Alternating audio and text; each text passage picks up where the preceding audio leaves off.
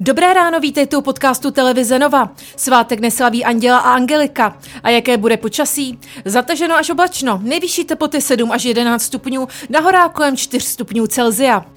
A teď ke zprávám. Maturanti mají konečně jasno. Termíny závěrečné zkoušky se posunou o tři týdny a ústní část českého a cizího jazyka bude dobrovolná. Maturitami se dnes budou zabývat i poslanci.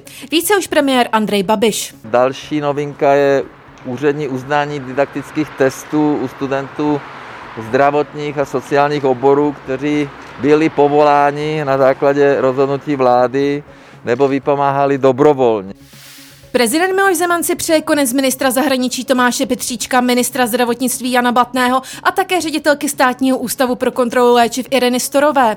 Prezidentovi se prý nelíbí jejich přístup k ruské vakcíně Sputnik V. Premiér Andrej Babiš ale žádné změny ve vládě neplánuje.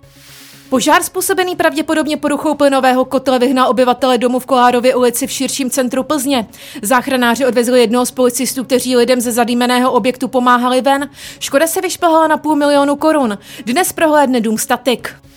Po úpravě dat na webu Ministerstva zdravotnictví bylo v pondělí v Česku skoro 8969 hospitalizovaných z nemocí COVID-19, z toho 1873 v těžkém stavu. Šlo tak o nejvyšší čísla za celou dobu trvání epidemie.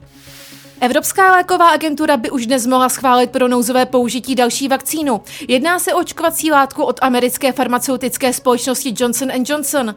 Ve Spojených státech už se používá od konce února.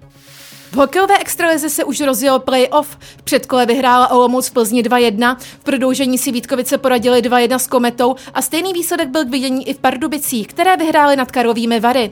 Jako první ale vstoupil do playoff Hradec Králové, který přivítal na svém ledě Litvínov. Hradec ho zdolal 2-0. Více informací a aktuální zprávy najdete na webu TNCZ.